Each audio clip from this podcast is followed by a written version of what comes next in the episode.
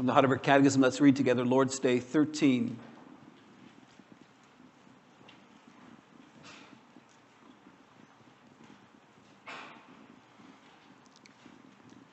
Why is he called God's only begotten Son? Since we also are children of God. Because Christ alone is the eternal natural Son of God. We, however, are children of God by adoption through grace for Christ's sake.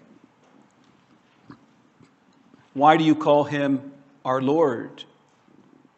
Because he has ransomed us body and soul from all our sins, not with silver or gold, but with his precious blood and has freed us from all the power of the devil to make us his own possession.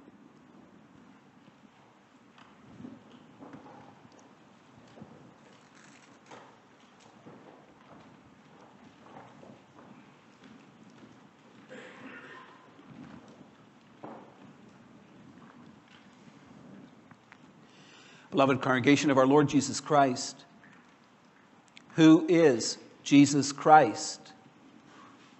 It's one of the most fundamental questions that a person can ever address in his or her life.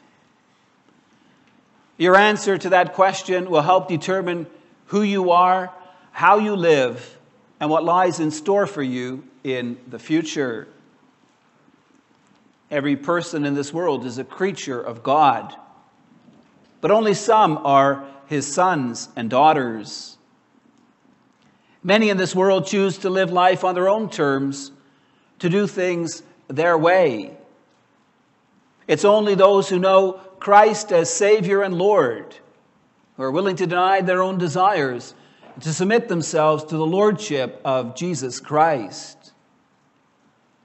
Those who do not know Christ or who have rejected Him are walking a pathway to hell.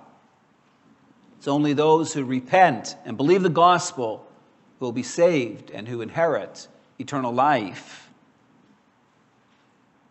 So again, I ask who is Jesus Christ to you? When Jesus asked his disciples, Who do people say that I am? They told him that many thought he was John the Baptist or Elijah or one of the prophets. The people of Jesus' day recognized Jesus as a rabbi or teacher. And that's similar to the perspective that many today have on Jesus.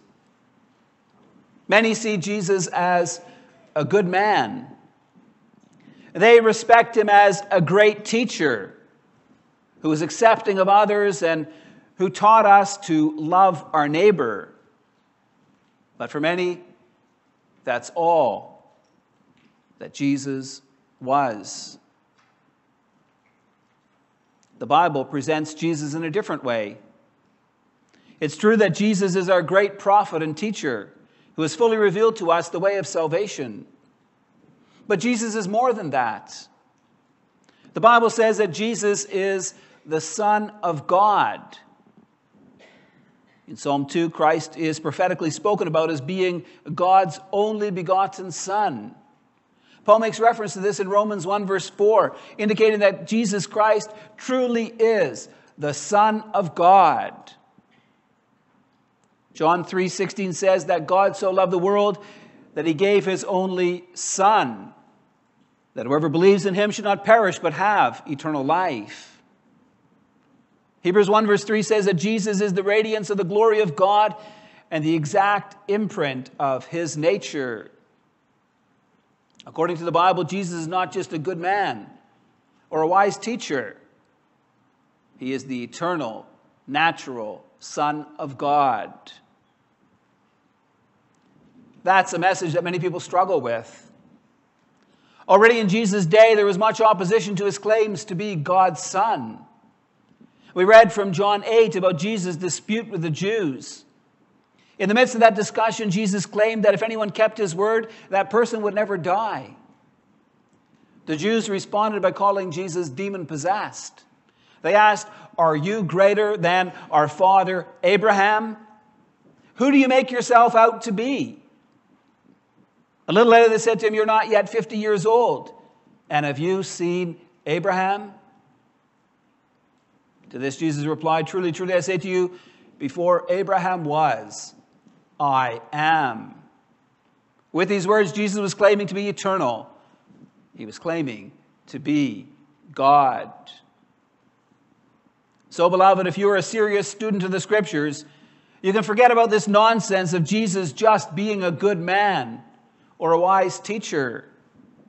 That is not how the Bible presents him. C.S. Lewis addresses this in his book, Mere Christianity.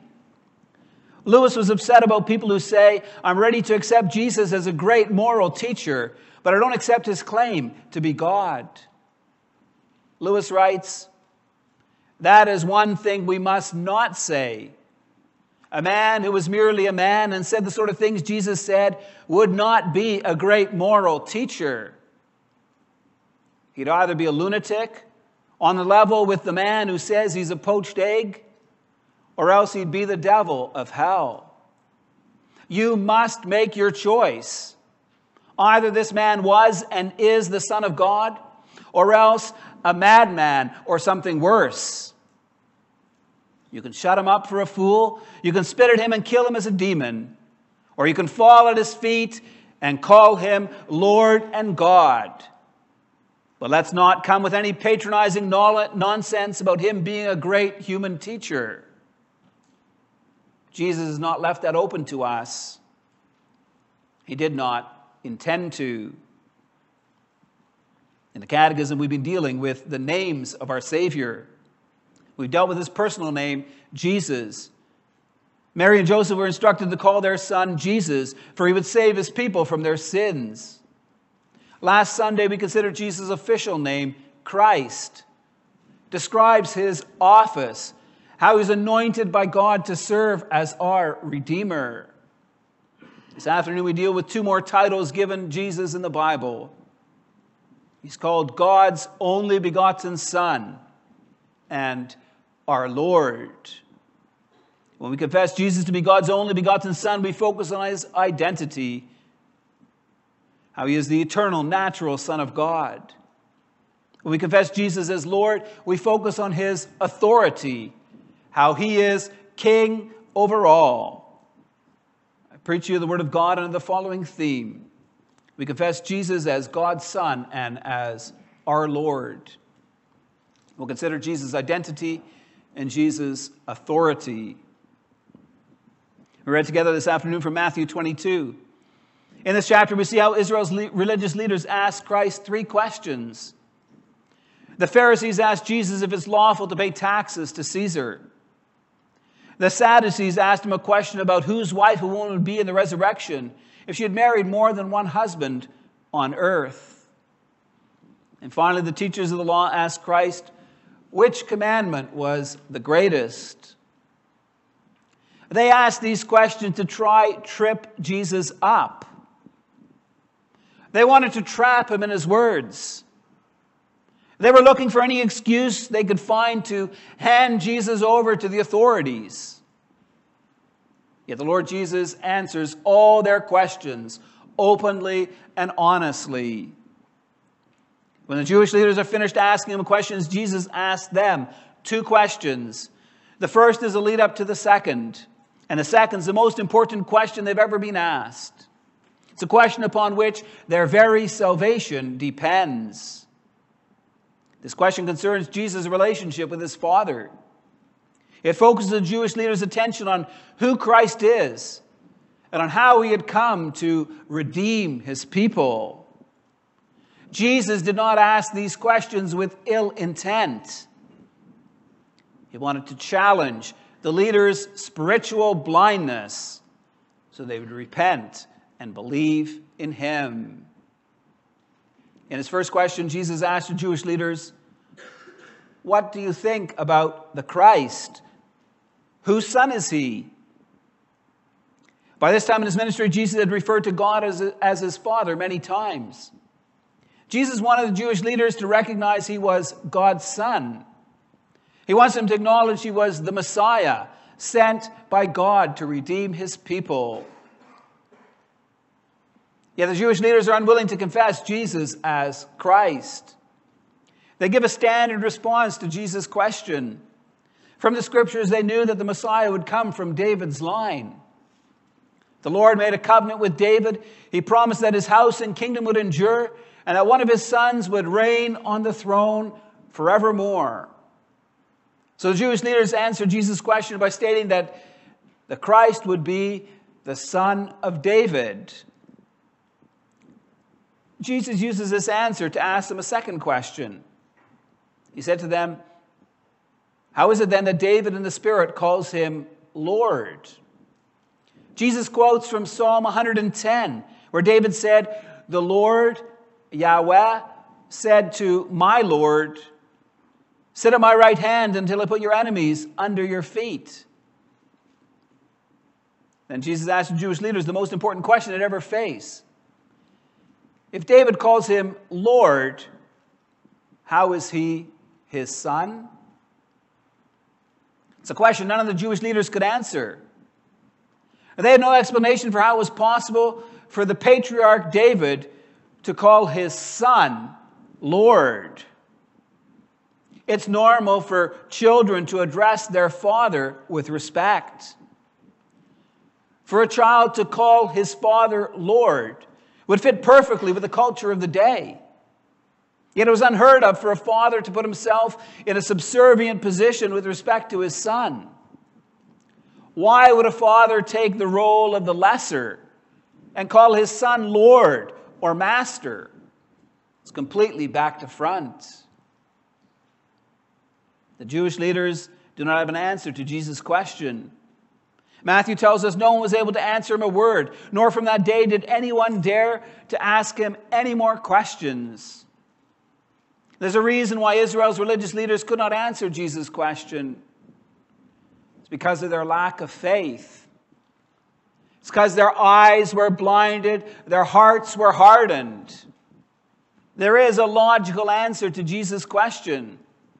Yeah, that would require the Jewish leaders to confess Jesus as the Messiah sent from God? They cannot give this answer because they refuse to believe that Jesus was God's Son. At this point, we come back to Jesus' questions. Both are driving at the same thing. Jesus' first question was, What do you think about the Christ? Whose son is he? Well, beloved, we know, don't we? It is as we confess in Lord's Day 13 he is the only begotten Son of God. Jesus' second question gets at the same thing. He asks, How is it possible for David to call his son Lord? Again, the answer is the same. It's because Jesus is the Son of God. That's the point behind the questions Jesus asked of the Jewish leaders. He wanted to get them to acknowledge he was the Son of God. Their very salvation depended on them understanding this and believing it.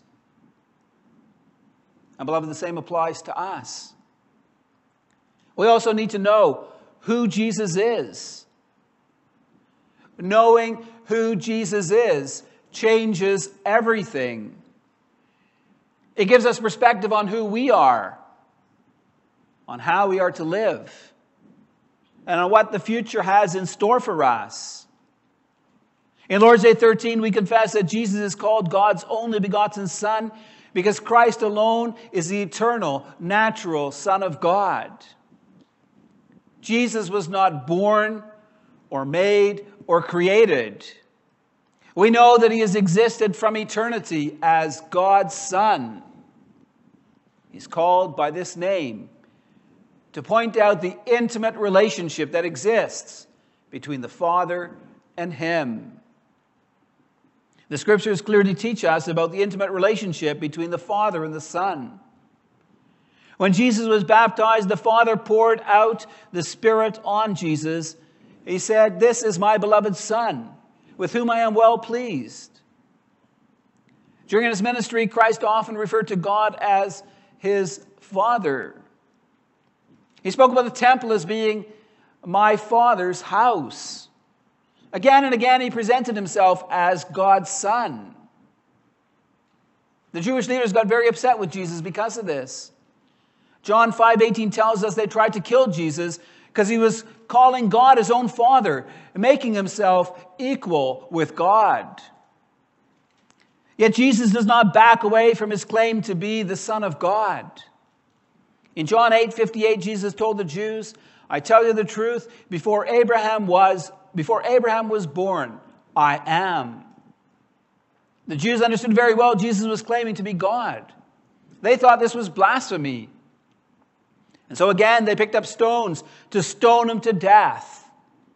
They just could not accept that Jesus was the Son of God. And yet, beloved, we must believe what we confess in Lord's Day 13. We must believe that Jesus is the only begotten Son of God. Our salvation depends on it. Our catechism emphasizes that our relationship with the Father is dependent on the fact that Christ is God's Son. It says, We are children of God through grace for Christ's sake. We are adopted as God's children through the work of God's only Son. It's through Christ and his redeeming work that we are restored in our relationship with the Father. Through grace in Christ, we're set apart as God's dearly loved children. Various scripture passages make this clear. There's a time when we too, like the rest of mankind, were under bondage to sin and Satan. But then something very special happened.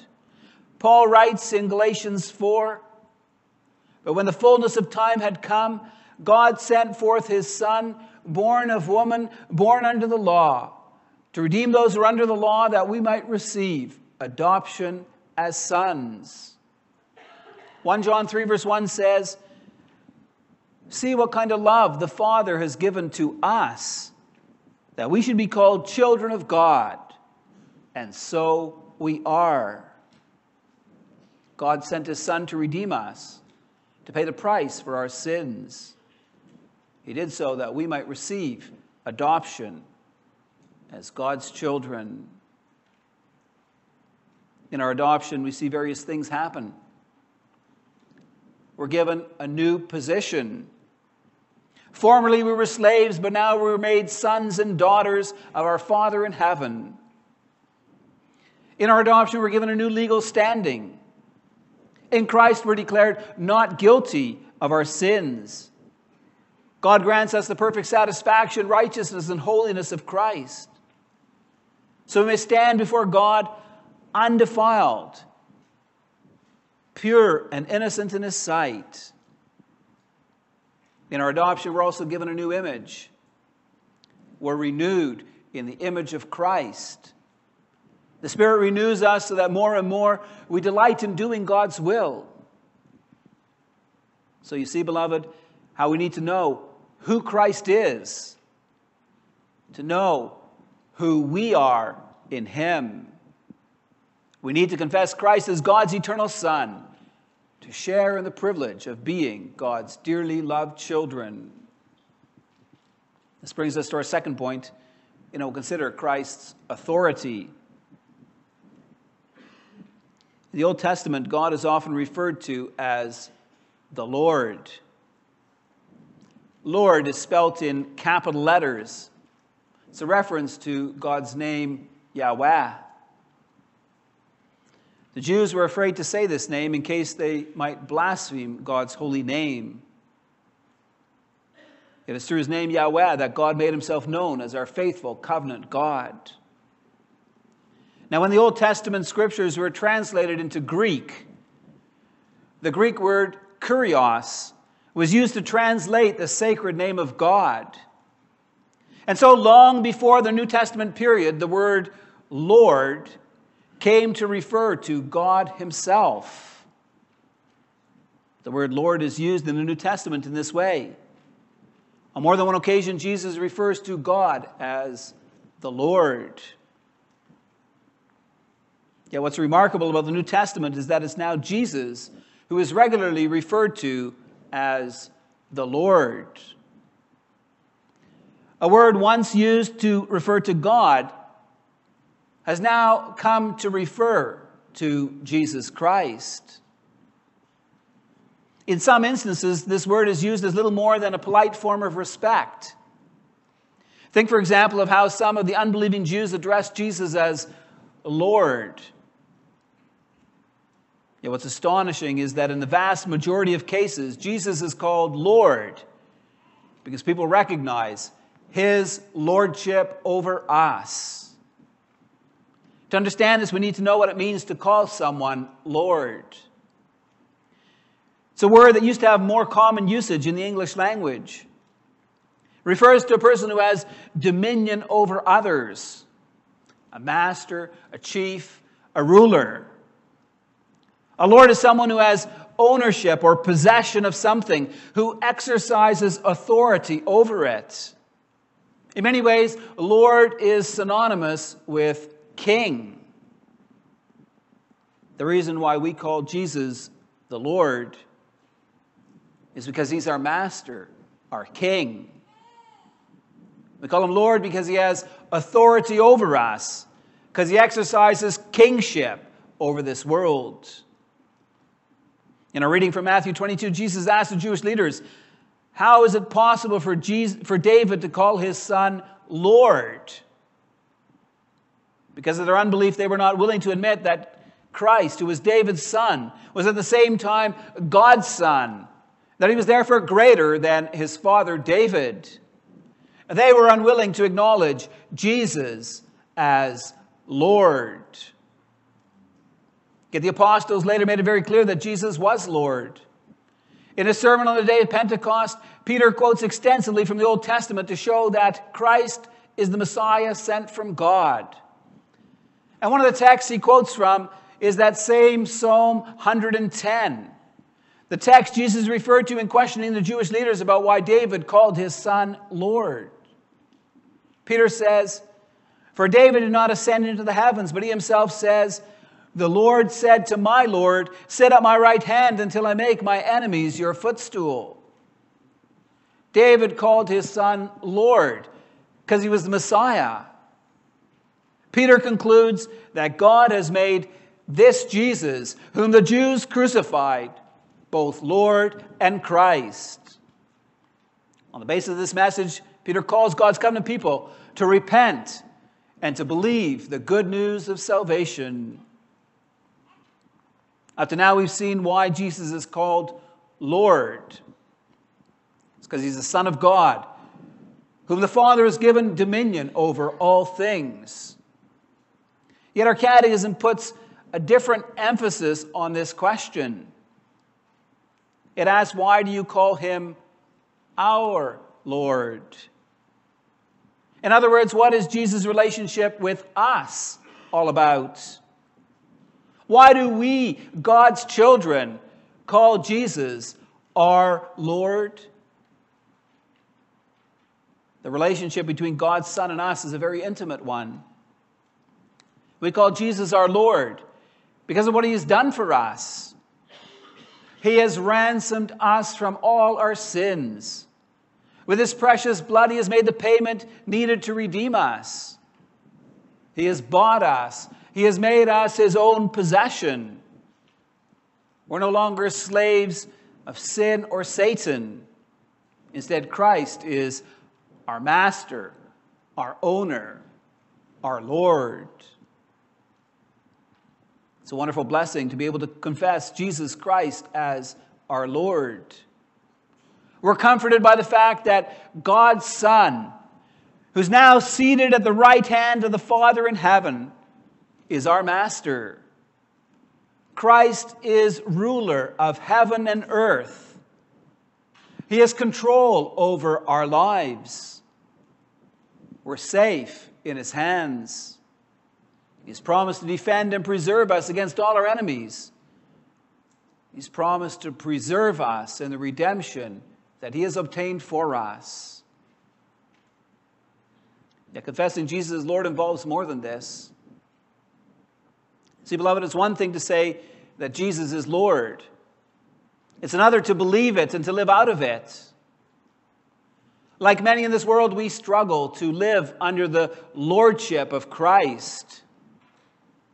So often we like to think that we're our own boss, that we're in control of our own destiny, that we can chart our own direction in life. By nature, we seek to do what's right in our own eyes. Submission to another is difficult. Yet the reality of life is that no man is in charge of himself and his own life. Those who think so are kidding themselves. There's only two possibilities. Scripture teaches us that either we are slaves of sin and under the mastery of Satan, or else we're slaves of righteousness living under the lordship of Jesus Christ. Each one of us is being ruled by another master. And so the question is, beloved, who is in charge of your life? Are you a slave of sin under the mastery of Satan? Or do you live under the lordship of Jesus Christ? Beloved, who is it that determines what we do with our lives? Who's in charge when we make decisions about a life's partner or what kind of career we want to follow. Is Christ Lord of how we use our time and of how we spend our money? Who determines what music we listen to, what programs we watch, what internet sites we visit? Do we allow ourselves to be governed by our feelings and desires? Or do we give heed to the instruction of God's holy word? Jesus warned in Matthew 7 21, saying, Not everyone who says to me, Lord, Lord, will enter the kingdom of heaven, but the one who does the will of my Father who is in heaven. Truly confessing Christ as Lord involves submission. We're to be subject to the king, to heed his word. We need to learn to live obedient lives to the honor and the glory of God. Sometimes we view this as being burdensome. By nature, we want freedom freedom to do our own thing. And yet, in actual fact, that is not freedom. To be a slave of sin is really not a lot of fun. Just look at all the negative consequences sin has in the lives of those who follow their own desires. Subjection to Jesus Christ is totally different. For Christ is not a harsh taskmaster. Our Master Jesus Christ is not cruel, but gentle, not heavy handed, but lowly in heart Christ does not use his authority to domineer over us for his benefit. He uses it to lead and guide us on the pathways of life so we can share in his blessings forevermore. We need to realize, beloved, that God's commandments are not burdensome.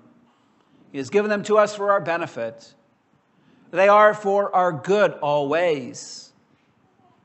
Living in subjection to Christ means that we experience the joy of living in close fellowship with Him, the peace of knowing that all is right between God and us. Clearly, we cannot live this way in our own strength. Yet Christ has given us the Holy Spirit to lead and guide us in His ways. By the Spirit, by the Spirit's power and might, we're enabled to live under the lordship of our Savior, Jesus Christ.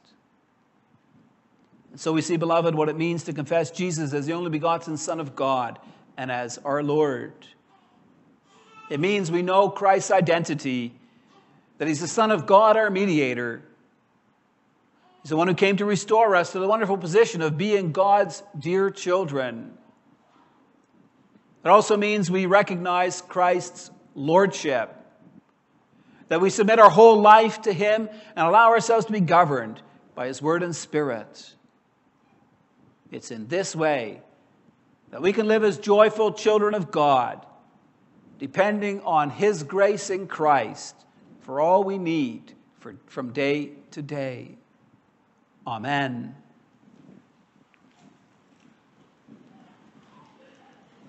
In response to the gospel message, let's rise and sing together from hymn 24. Hymn 24 stanzas 1, 2, 4, and 6.